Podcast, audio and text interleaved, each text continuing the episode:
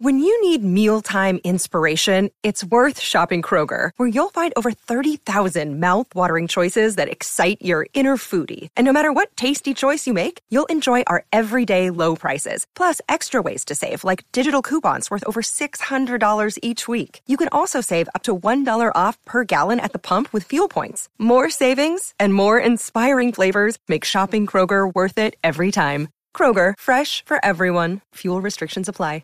Welcome to episode one of St. Mary's School for Children with the Stigmata. This series contains adult themes and language and may not be appropriate for all audiences.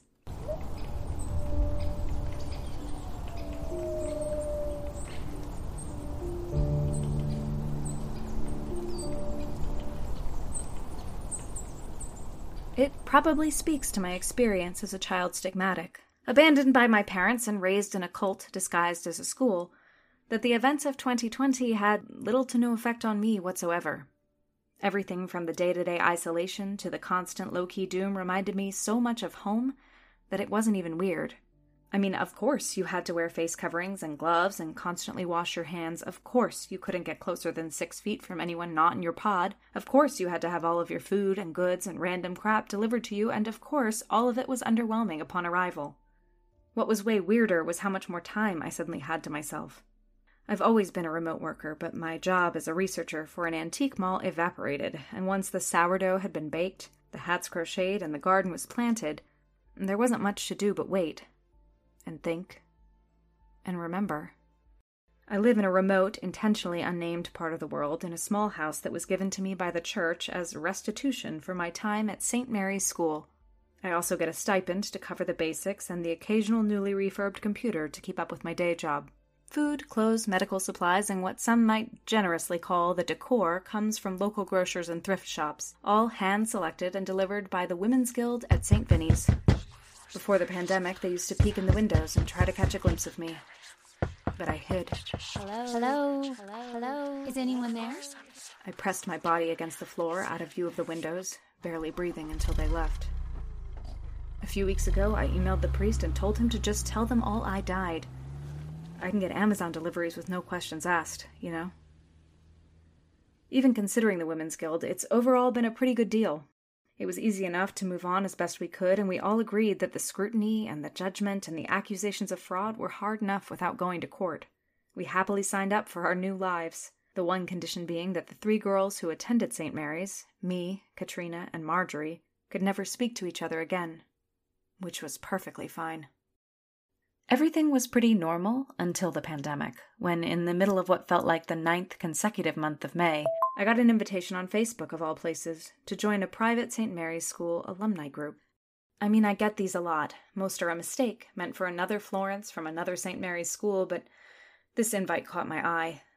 The thumbnail was different a lamb with a crown of thorns. Separately, the symbols aren't unusual, but together, that meant something. My curiosity overrode my non disclosure agreement, so I clicked. I scrolled. There were a lot more than three of us. I closed the tab, opened a can of off brand White Claw, and tried to forget what I'd seen. By the time I finished doom scrolling, the blood pooling in my bandages was beginning to smear across my dining room table. It was time for me to get up and stare at a different screen. As I stood at the kitchen sink, I swapped out the gauze that covered my perpetually gaping wounds and turned on the TV. More bad news, more chaos, more death. A drop of blood dripped down my forehead to the tip of my nose. I should know better than to watch this stuff. Horrible humans doing horrible things. I turned it off. I put on a meditation podcast. I texted my shrink 100 times.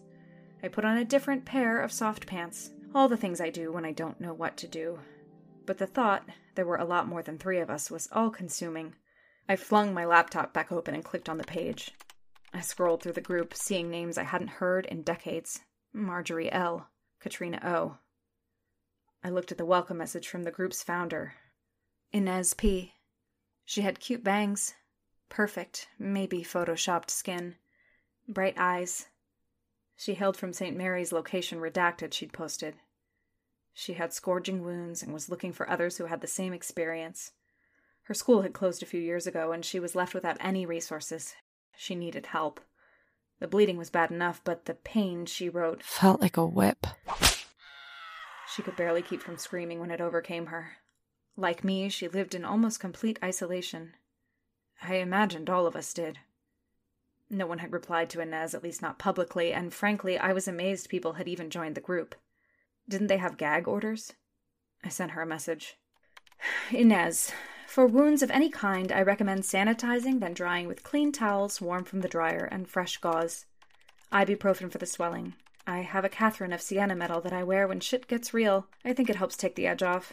Otherwise, I recommend you take this page down. It's dangerous to share this here. Three dots popped up in the messenger. Hi, Florence. The concern isn't necessary. I'm not scared anymore. Just looking for support. But if you're uncomfortable, totally understandable. Please feel free to leave the group.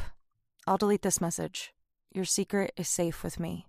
Thanks for the tip on the towels. I didn't know what to say. A St. Mary's girl, no, woman, publicly, or at least in a private group on a public forum, was asking for help? I fought the urge to not believe her, to not believe that she would have been left high and dry by the same people who gave me everything, to not believe that she left with nothing but her wounds. But then I looked around at my little house in the middle of nowhere. Was it much of anything? Was it enough to compensate for what I've been through? Would anything be? I looked at my wrists. Bright, tiny pinpricks of hot red blood pushing their way up to the top layer of pristine white gauze. Why would she lie? I decided to message Inez one more time. Thanks for being so understanding. I'll be leaving the group. If you can go ahead and delete this message, that would be awesome, but I do have one more question before I go. Inez wrote back. Of course.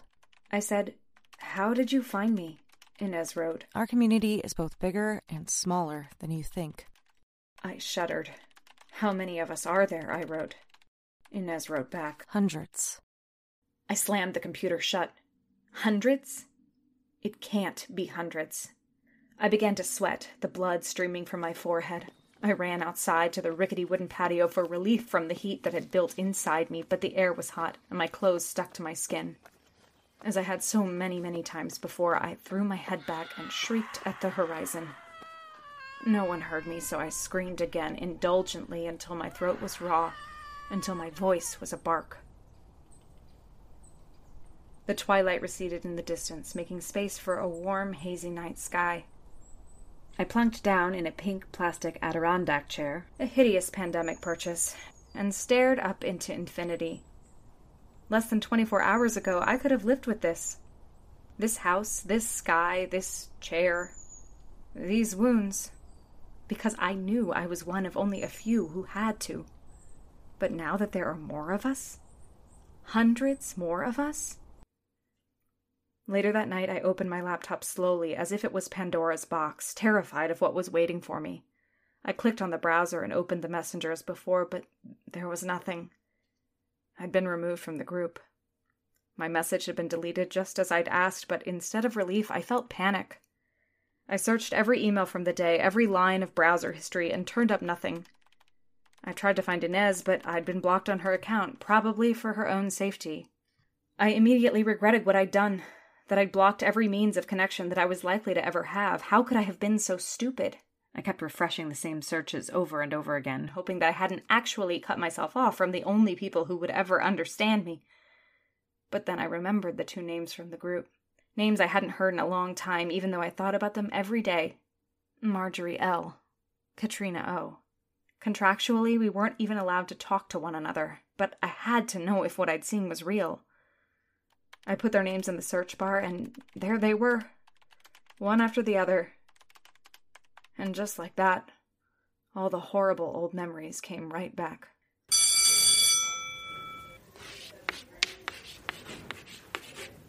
So, as you all know, you can use the quadratic formula to complete the square. It's not always the easiest method, but it is effective as some of you may have found out while doing yesterday's homework. Please take out your papers so we can correct them. Florence, is there a problem? No, Sister Mary Collette. Then you won't mind showing the class how you completed question one. Marjorie, Katrina, is there something you'd like to share with the group? No, sister.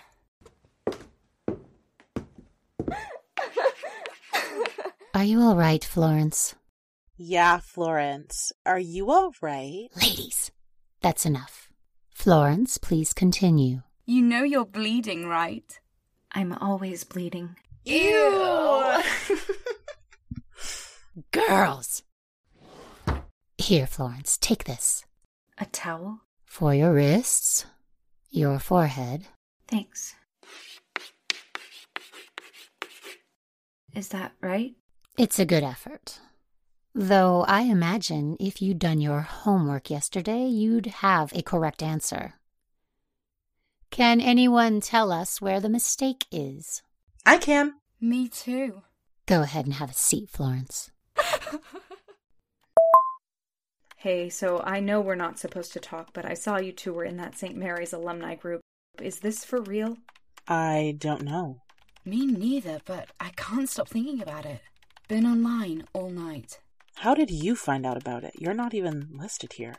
I was, but left the group. Can you re-invite me? I have to check with the moderator. Inez? You know her? No. You trust her? Definitely no. Why would she lie? Lots of reasons. This doesn't feel safe. Can we talk somewhere else? I don't want to talk to either of you. I just want to be re-invited to the group. I'll take it from there. Inez says, Welcome back. Just sent you the invite. Thanks. Great to hear from you. So fun. So fun to catch up. I closed out of the chat as soon as I could, totally paranoid that the church knew I was in contact with Marjorie and Katrina. But to be honest, I didn't really want to talk to them anyway, not even out of morbid curiosity. I was seriously wondering if I'd completely lost my mind by even reaching out. What was I hoping to get out of all of this anyway? Closure? Justice? Like any of that was possible. Then, just as I was second, third, fourth guessing myself, a message came through. I knew you wouldn't stay away for long. Tell me, Florence, what is it you really want to know? I thought for a moment before responding. Absolutely everything. Thank you for listening to this episode of St. Mary's School for Children with the Stigmata. If you enjoyed this chapter, please subscribe on Apple, Spotify, or wherever you get your podcasts so you don't miss a single episode. To learn more about this and all our projects, visit our website, newgirlpictures.com.